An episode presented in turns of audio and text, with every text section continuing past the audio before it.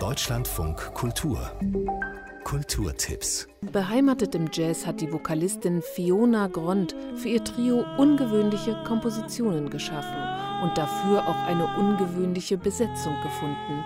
Am Tenorsaxophon begleitet sie Moritz Stahl, Philipp Schiepeck an der Gitarre. Heute Abend spielen die drei in München. Die feinen, ineinandergreifenden Kompositionen erzeugen eine mystische Stimmung.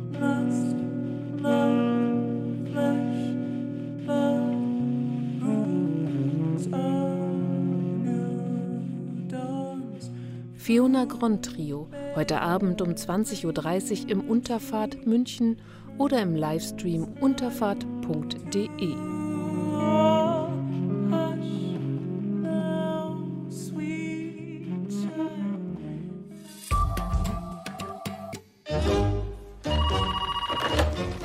Ja, hallo? Das kommt nicht in Frage. Ich verkaufe niemals.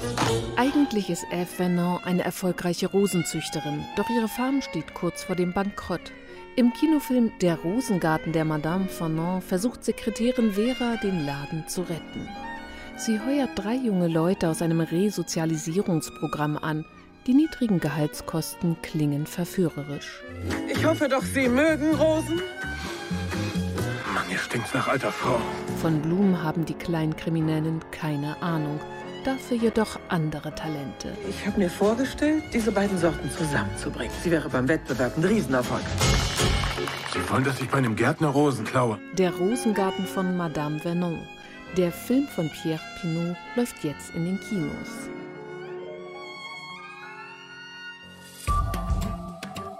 Diese vierte Amtszeit ist meine letzte. Noch kann man sich nicht vorstellen, dass sie in weniger als einem Monat nicht mehr an der Spitze der Bundesrepublik steht. Die Kanzlerin heißt das Buch von Ursula Weidenfeld über Angela Merkel. Heute Abend findet die Buchpremiere in Berlin statt. Die größte Herausforderung ist eben dass wir bis heute nicht wissen, wer Angela Merkel ist. Am Anfang steht das Kapitel Abgang. Andere Kapitel heißen Frauen, Männer, Katastrophen. Weil ich gesucht habe nach Motiven, die die Kanzlerinnenschaft von Angela Merkel am besten illustrieren. Die Kanzlerin Porträt einer Epoche. Die Buchpremiere.